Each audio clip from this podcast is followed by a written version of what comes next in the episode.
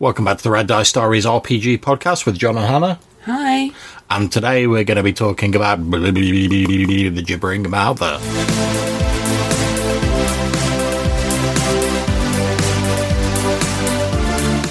Okay, so let's start off as we often do with the first edition AD&D Monster Manual 2. In the Monster Manual 2, the gibbering mouther is described as an amoeboid form of life with many eyes and mouths that apparently lies in wait with those eyes and mouths closed, looking like a piece of earth, with its only motivation being to catch and eat its prey. It inhabits cold and underground regions, and it sort of moves by like oozing and sliming its way along. It's got an AC of 1. Now, remember, this is descending armor class, so that's pretty damn good because it can only be really injured by hitting the brain, which is in the center of this gelatinous mm-hmm. mass. The gibbering mouther has spit that bursts into a flare if it strikes a hard surface, and the flash from it can blind people. It can latch on with its many mouths and drain blood slash hit points from its target.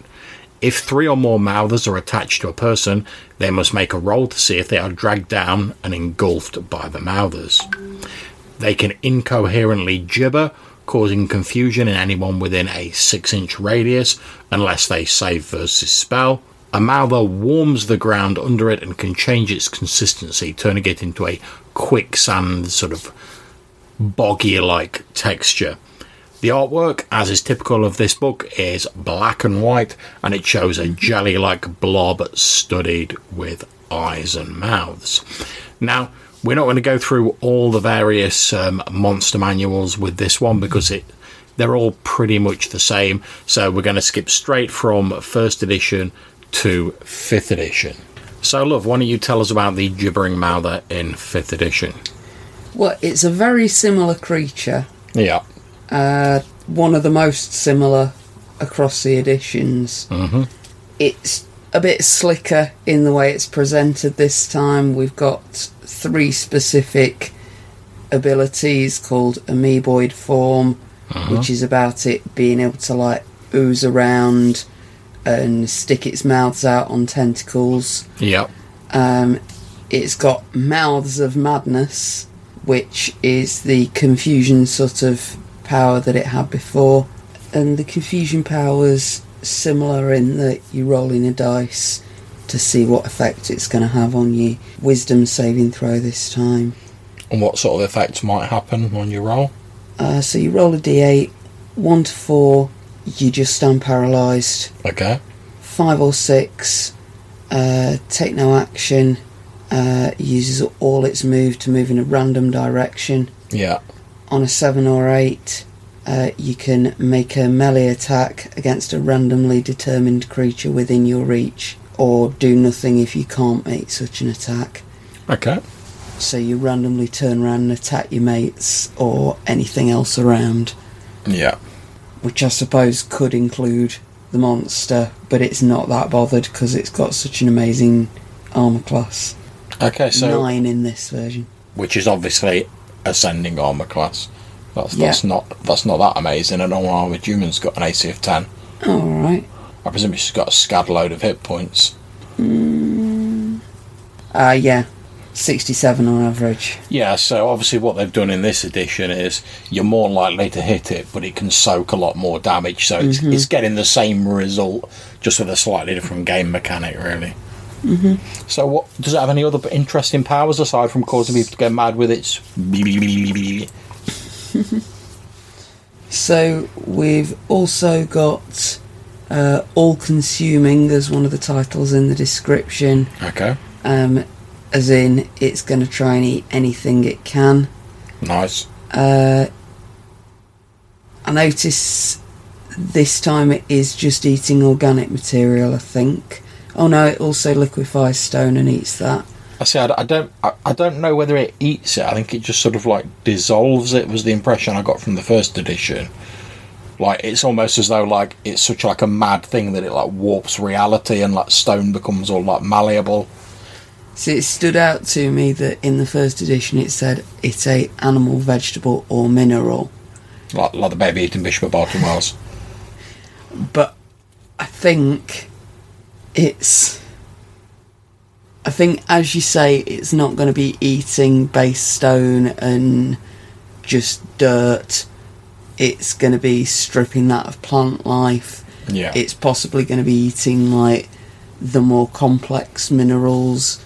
So maybe you get called to a dwarf mine because the seams run dry and they know that there was gold here before and now it's gone. yeah. Um, Or maybe they're having a problem like some of their tunnels have suddenly become impassable and they're like quicksand like floors and mm. stuff like that.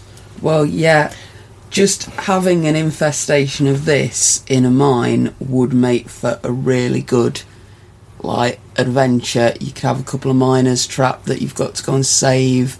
You could have some other reason for Yeah. the party to go in there, but it'd make for quite a good monster and quite a few traps that are very much in character with what's Yeah. going on. Like you say, falling rocks, quicksand.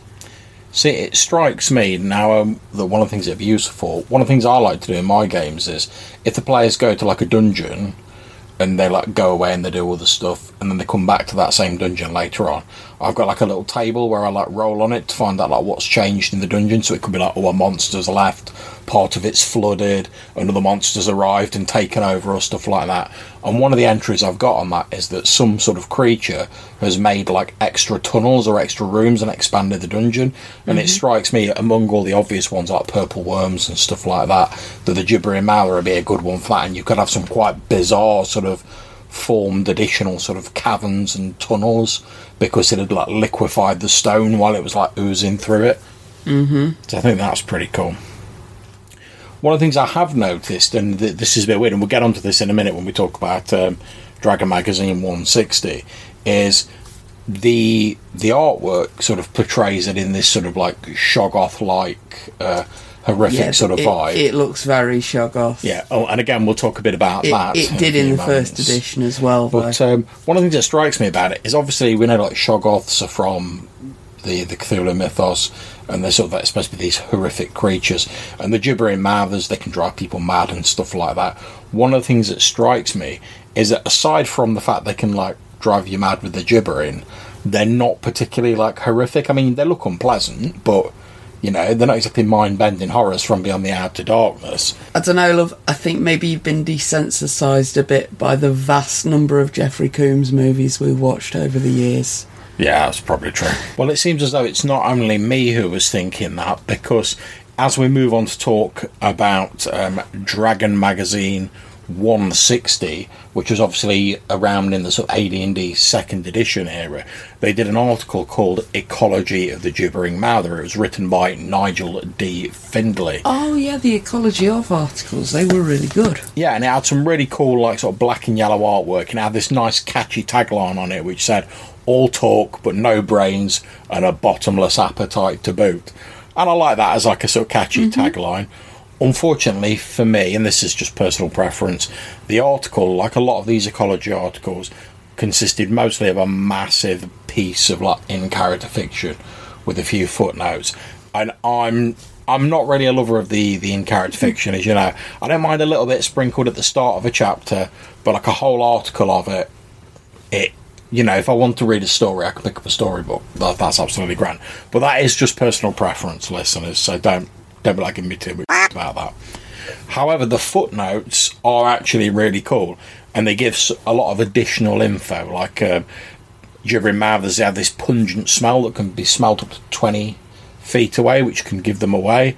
Um, it confirms as well that mouthers drain blood and nutrients from the victims, and it says that when the victims fall into a coma, they dissolve like the outer body tissue, but they sort of keep the central nervous system, brain, eyes, and mouth alive, and sort of incorporate that into their own mass. So hence they get extra eyes and mouths. Mm-hmm. Now, since the the victim has never technically died, they can't be resurrected. They can't be contacted via speak with dead or raised or anything like that. Now, inevitably, the ordeal drives the mind of the victim completely insane when they're incorporated into the gibbering mouther. But like I say, it, the originally it didn't seem to be a very horrific creature for me. Whereas this article, like for me, really mm-hmm. ramps up the horror vibe because I cannot think of anything more horrific than like watching your own body dissolve and then knowing that you've become part of the creature, but you're so like addled by what's happened that you then become this creature that Mm-hmm. sort of goes on to like kill other people in the same horrible way you died. So it certainly seems like the author of the article was trying to like ramp up the horror vibe as well, and I expect they were sort of like thinking, oh yeah, it's a bit Shoggoth, like you know, we'll ramp up a bit. We also get told that the gibbering mouther doesn't need to breathe. We're told it can eat anything, so again, back to as we mm-hmm. said earlier, and it reproduces by division like an amoeba. Yeah. It secretes a corrosive substance that apparently causes 1d4 hit point damage to anyone who touches them. And I think this is just a bit of an expansion of the stone sort of warping power.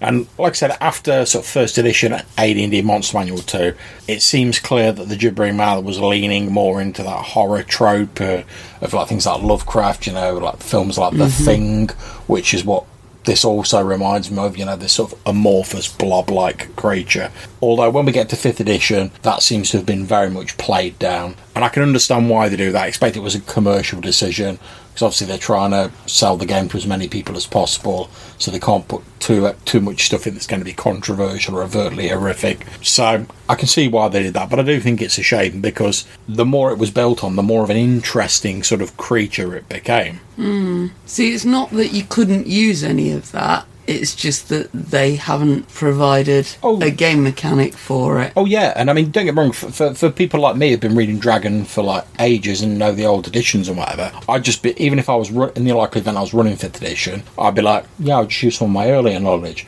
But I think it's a shame that I expect there's a lot of people who maybe have started playing D and D now who wouldn't think to go and look at old Dragon magazines or wouldn't be able to get hold of them. So they wouldn't have that sort of knowledge. And now they may bring out fifth edition books later on. You know, like in third edition, they did the Book of Aberrations, which expanded on stuff like that. And I expect they'll get round to that sort of thing in fifth edition eventually. But until then, the actual default sort of just base standard fifth edition version just doesn't really seem that interesting. It's a big blob of jelly with some eyes and a mouth thing, you know.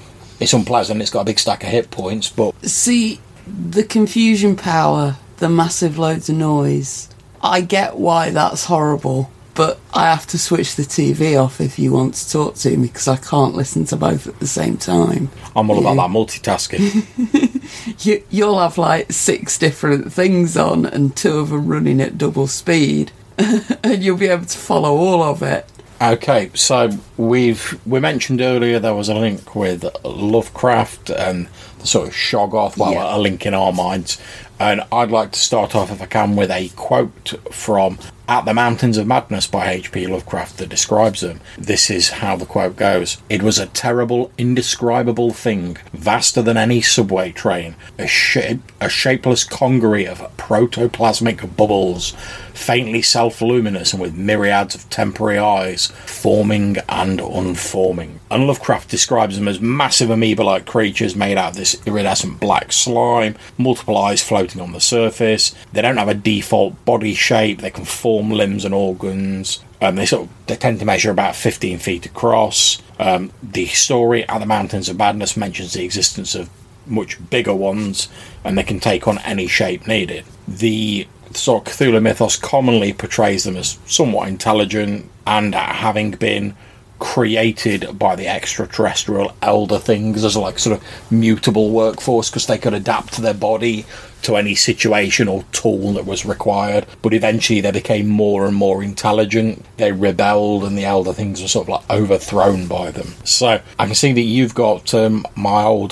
copy of the d20 call of cthulhu version there. So you got anything to say about that So obviously it's got slightly different special abilities, but they're not that different from the gibbering mouthers abilities. yeah Uh, again, they prefer cold caves, tunnels, the abandoned city of the elder things in Antarctica. yeah Um, again, they can cause you to go mad. The big difference, I would say, is that the Shoggoth is a hell of a lot bigger. Uh, average 465 hit points, damn strength 45. It's a lot slower. yeah dex of three, but it is considerably more intelligent than the gibbering mouther with an intelligence of seven. Well, the thing is, I mean, that makes a lot of sense, it having mm-hmm. more hit points but being slower. Because let's face it, in a Call of Cthulhu game, even like a D20 one, you're less likely to be like busting out those mad combat abilities and like going toe to toe mm-hmm. with it. You're more likely to be like, all right, I'm running the F away from that. Yeah, it's very much suits the game style for each one of them. The way, if you were to consider it the same monster, the way it's been tweaked in each one. Yeah. If you wanted to combine them, the simple way to do it would be to say, oh, if you cut a small bit off a Shoggoth before it gets big enough to be a Shoggoth, it's a gibbering mouther. Yeah, and I mean, I, I don't know this, and I mean, if anyone out there knows, feel free to like drop us a voicemail and tell us.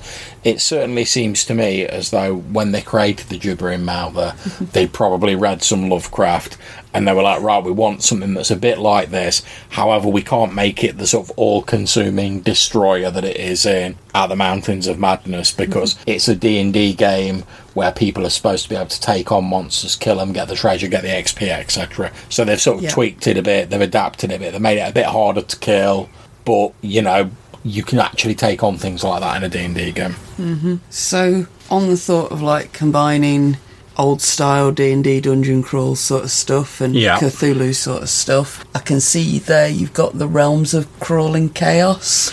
Yeah, I mean, this is a, a Labyrinth Lord, which is one of the, the sort of old school D and D clones um, book by Goblinoid Games, and it's all about um, incorporating Lovecraftian elements into like a dark fantasy game. So it's adapting it for D and D a little bit.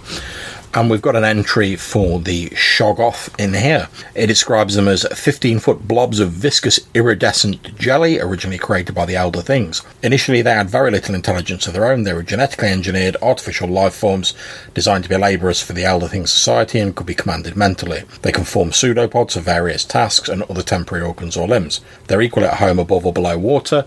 After many thousands of years, they evolved a stable brain of their own and rebelled against their masters. Now they live in dark, hidden places, grotesquely aping a degenerate form of their previous master's culture. They're in a constant state of change, with eyes, mouths, and other organs forming and dissolving. They can attack each round with two powerful pseudopods for 2d4 hit point damage each. They have a swallow attack, and any being swallowed must save versus death or be killed instantly. Otherwise, victims are, like if you make the save, mm-hmm. victims are digested in 2d4 rounds. They can emit poisonous spittle with a range of 20 feet, which you have to make a save or be blinded permanently, which the gibbering mouther has. Sharp weapons do only half damage to Shoggoths, and they're immune to all cold based attacks, however, fire or heat deals double damage. They're described as chaotic evil. They've got an armor class of 4, which again, descending armor class is pretty good. And we can again see here that this this version, which is specifically designed to be used with old school D and D, is very very similar to the Gibbering Mouther. And obviously, this is a version of the Shoggoth that's been adapted because the point of stuff in Realm of Crawling Chaos is to like adapt Lovecraftian stuff for dark fantasy games or like D&D games where you're more likely to confront monsters than run away like you might do in Call of Cthulhu or something like that. So I think we're probably along the right tracks with like Gibbering Mouthers being like a sort of a Shoggoth that's been taken and sort of twisted and ironically like moulded a bit to fit the the mores of the D&D game. And quickly glancing over its uh, stats in this, Yeah. it's pretty much halfway in between the Call of Cthulhu D20 and Exactly, yeah.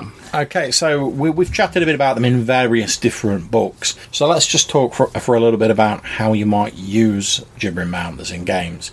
Now, pa- I think this is a paradoxical monster for me because I find them both fairly uninteresting as I said, as they're initially sort of portrayed. But when you add in some of this additional information, or when you sort of reference Lovecraft, they suddenly become much more interesting and great horror monsters. I think it's one of those monsters that makes for a really good backdrop to a drama sort of a story. Hmm.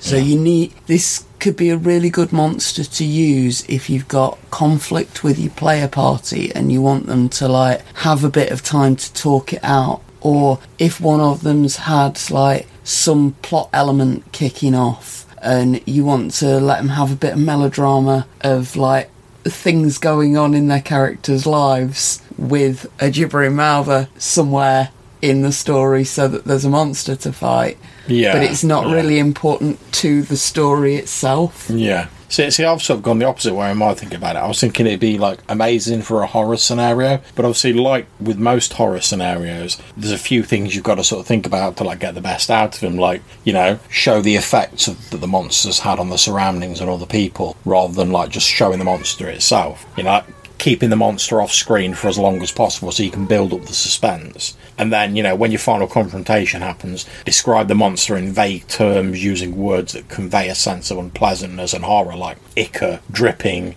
um, inchoate, which is just begun or not fully formed. And you know, because if you just sort of say it's a gibbering mouth, or you say oh, it's this blob with like eyes and mouths on it, it doesn't convey the sort of horror you would feel if you were seeing something like that. So you have, I think, you have to get a little bit creative with your language and your description. Certainly, avoid using the creature's name.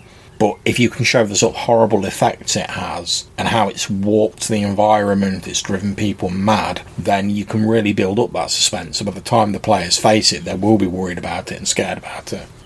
This is something where it might actually be beneficial to be doing a Zoom game hmm. for a creature like this because there is nothing you can describe in 10 minutes that you can't sum up by putting three seconds of a John Carpenter movie on the screen Yeah. and saying your players see this and letting people get on with it from there. I mean, another thing you could do as well is if you had like a, a load of samples of like recorded voices or conversations, you could like play sort of like, I don't know, 10, 15, 20 of them together mm-hmm. at once. So you get like a mad sort of indistinct babble of voices. You could have that queued up when you're running your virtual tabletop or whatever as a sound file. Have it like played a couple of times, but they don't actually see the monster. So they'll be like, oh, what the hell's that? You know, have it quietly in the background. They hear it from just round the corner or whatever. Then when it does show it, you play it like really loudly and then you go into like the, the horrible description of it. And that, any sort of extra sort of sensory mm-hmm. Sort of information you can get, whether it's sound files, like a picture or whatever, has got to be a good thing. Especially with like a horror creature where you're trying just not to show them a picture of it because let's face it, we've looked at pictures from multiple editions here and none of the pictures are scary. Yeah. Whereas this this sort of horrible description and this incoherent babbling is much more unsettling. Like you're never going to fully sort of like terrify your players when you're all sat around comfortably playing D and D, but if you can make people feel unsettled and worried, obviously within limits, you don't want to make anyone uncomfortable enough that they're not enjoying the game. Then you're sort of you're at least halfway there towards that goal, and it'll really help add to the horror scenario. And obviously, we are also getting into the territory of make sure your players are going to enjoy that sort of a game, Yeah, obviously, yeah. as we always do with horror games of any sort. Yeah, although to be honest, personally, I do think if you if you run a horror game and then someone complains about having horrifying elements in it, that that that's a bit t- TS for them. But To we are talking about using this in D and D Yeah, I as think- well, I think and if it's you- great to have an occasional horror session. Yeah, in yeah. any story, yeah, but you need to make sure you're picking the right monsters for the right players. yeah. I think if if you if you were just gonna suddenly like switch gear to like a horror scenario in a D and D game, as you say, you probably need to check that with your players because they might have signed up for some like fun fantasy dungeon crawling, and maybe like the horror vibes not what they're after. Which obviously you can use a gibbering mouther in a standard like dungeon crawl or fantasy style game, but I don't really think it plays to the creature's strength. But as you say, if you're mm-hmm. going to switch gear and do like a horror session or two, you need to check that everyone's okay with that if they didn't originally sign up for a horror game. So I think that's it for our episode on the gibbering mouther. Apologies, we've got it out a little bit late, but the poll is up for our next monster on Twitter, so check that out and get your votes in. It'll be up for the next two days as we post this. If you'd like to get in touch with us, maybe chat about the gibbering mouther, make some suggestions of things you'd like to see in the future, or just talk about anything else related to RPGs, there's a couple of ways you can get in touch with us. One of which is to leave a voicemail using the SpeakPipe website. There's a link down below. And the other is you can send us an email to rddrpgpodcast at gmail.com. Until we see you next time, take care, stay safe, and whatever you're playing, have fun. Bye.